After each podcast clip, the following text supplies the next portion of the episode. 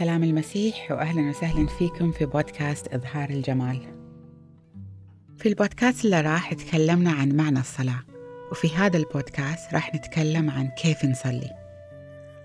الكتاب المقدس يقول صلوا بلا انقطاع.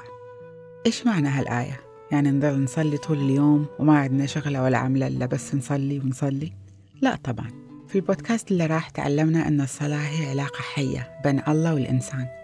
فمعنى الآية أن الإنسان يضل في اتصال دائم مع خالقه سواء كان في العمل أو في السيارة أو مع الأصدقاء أو ماشي في الشارع أو أنتو بكرامة وهو في الحمام ياخد دش. يعني وين ما كان يكون لأن العلاقة الروحية متاحة إلى في أي وقت وأي زمان. وفي الكتاب المقدس نشوف في نوعين من الصلاة الصلاة الفردية والصلاة الجماعية. طيب إيش هي الصلاة الفردية؟ الصلاة الفردية هي الصلاة اللي يسويها الشخص لوحده في معزل عن الآخرين. وهي الفرصة اللي يختلي فيها الشخص مع خالقه يوميا. وهي عبارة عن حوار يدور بين الشخص وبين الرب. ومن خلال الصلاة يكلم الشخص خالقه على كل مشاكله زي ما يكلم أصدقائه بالضبط. والشخص يفتح قلبه للرب ويكلمه عن ظروفه وكل أمور حياته. وقال المسيح في إنجيل متى أما أنت فمتى صليت فادخل إلى مخدعك. واغلق بابك وصلي إلى أبيك الذي في الخفاء. فأبوك الذي يرى في الخفاء يجازيك علانية. فالرب يشجعنا على الخلوة الروحية والاستمتاع بالصلة الروحية في محضر الرب. والنوع الثاني من الصلاة هي الصلاة الجماعية أو ما يطلق عليها البعض الصلاة الجمهورية. وهي الصلاة اللي يسويها الشخص في وسط أعضاء الكنيسة أو مع الأصدقاء أو مع أفراد العائلة. الصلاة الجماعية تهيئ مناخ روحي مبارك يتقوى فيه الضعيف ويتشدد فيه المرتخي وينهض فيه الساقط. لأن تنسكب نعمة الله بغنى ويتقوى الإنسان بحلول الروح بقوة في مكان العبادة. والروح القدس هو روح الله الساكن في كل شخص مؤمن بألوهية المسيح. والكتاب المقدس يقول وامتلأ الجميع بالروح القدس ومن أسرار قوة الكنيسة الأولى إن الرسل كانوا ملتزمين بالصلاة الجماعية. بنفس وحدة وكانوا يكسروا الخبز في البيوت وكانوا يتجمعوا بفرح ووحدة روحية وبساطة قلب. الكتاب المقدس يقول لأنه حينما اجتمع اثنان أو ثلاثة باسمي فهناك أكون في وسطهم. فالصلاة الجماعية فيها وحدة وترابط بين الجماعة والله الحي. وفيها يتشجعوا المؤمنين لما يصلوا سوا ويسبحوا الله سوا وينموا روحيا سوا ويدعوا الله سوا ويختبروا استجابة الصلاة. ويشوفوا تدخلات الله في حياتهم الشخصية ويشهدوا أن الله يسمع ويستجيب. والكنيسة كما ذكر في الكتاب المقدس هي جسد للمسيح وإحنا أعضاء هذا الجسد. وفي هذا التجمع نعكس صورة الوحدة الإلهية بالضبط زي ما في اتحاد بين الأب والابن والروح القدس.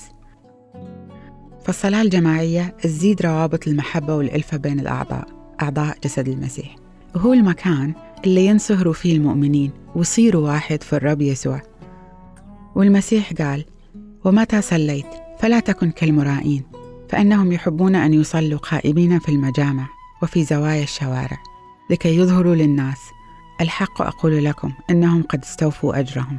ويكمل في الآية اللي بعدها وحينما تصلون لا تكرروا الكلام باطلا كالأمم فإنهم يظنون أنه بكثرة كلامهم يستجاب لهم فلا تتشبهوا بهم لأن أباكم يعلم ما تحتاجون إليه قبل أن تسألوه. في هذه الآيات علمنا المسيح سواء كنا نمارس الصلاة في الخفاء أو مع الجماعة. المفروض ما نتفاخر قدام الناس بس عشان يمدحونا إن إحنا نصلي ونعبد الله لأن الله هو فاحص القلوب وهو عارف نية الإنسان. لأن إحنا البشر ناخذ بالظاهر لكن الله يشوف الباطن ويشوف نوايا القلوب. والمسيح نبه علينا إن ما في لزوم للتكرار المستمر لكلمات وجمل فاضية نعيد ونزيد فيها وإحنا نصلي. ونفكر إن في تكرارها في استجابة للصلاة. وفي الحقيقة الله عارف وشايف احتياجاتنا حتى قبل ما نسأله. ومع هذا يحثنا على الصلاة وينصحنا إن إحنا نعرض احتياجاتنا عليه لأنه يعتبرها عبادة. والرب يحب يسمع صوتنا ويحب إن إحنا نلجأ إليه في كل شيء ونعترف بقدرته وسلطانه. ونؤمن إنه يقدر يسدد كل احتياجاتنا ونؤمن إنه قادر إنه يتدخل في حياتنا ويغير أشياء للأفضل. لأنه شايف اللي إحنا ما نشوفه وعارف اللي إحنا ما نعرفه. فكيفية الصلاة في الكتاب المقدس؟ شي بسيط علاقة حية بين الإنسان وخالقه. ما هو شي مفروض على المصلي يعني مو فرض من الفروض بس علاقة بين الله والإنسان. فالصلاة تقوم على أساس إحساس نابع من القلب ويكون دافعها علاقة صداقة مع الله. فالصلاة تكون مكونة من كلمات عفوية وصادقة من قلب صادق تحكمها ظروف المصلي وأحواله ومشاعره. ما أدري إذا كنتوا قارين المزامير ولا لا بس في المزامير نشوف النبي داود دايما يفتح قلبه لله وما يخبي مشاعره. ويكون يعني صفحة مفتوحة ما يخبي شيء على الرب. يفتح له قلبه ويكون صادق إياه. وما يخبي وضعه عن الله. يعني لما يكون متضايق يكلم الله عن الشيء اللي متضايق منه. لما يكون فرحان يسبح الرب ويكلم الله عن الشيء اللي فرحان به. لما يكون معصب يفتح قلبه ويقول للرب إيش الأشياء اللي مضايقتنا في البودكاست الجاي راح أتكلم عن قوة الصلاة. تواصلوا معنا وتابعونا على الإنستغرام في صفحة إظهار الجمال. وشكرا للمتابعة. الرب معاكم. ويا أختي المباركة اظهري جمالك من خلال قيادة الروح القدس والثبات في محبة المسيح.